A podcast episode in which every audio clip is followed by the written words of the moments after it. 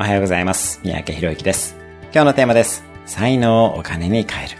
財産の財という字はお金を意味する財と才能の才で成り立っています。財を得るためにはあなたの才能をお金に変える必要があります。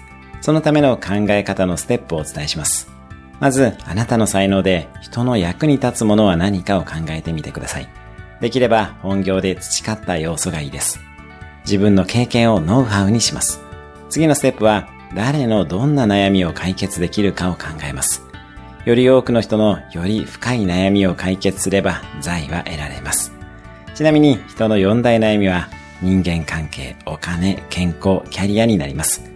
今日のおすすめアクションです。あなたの才能で誰のどんな悩みを解決するかのアイデアを一つ出す。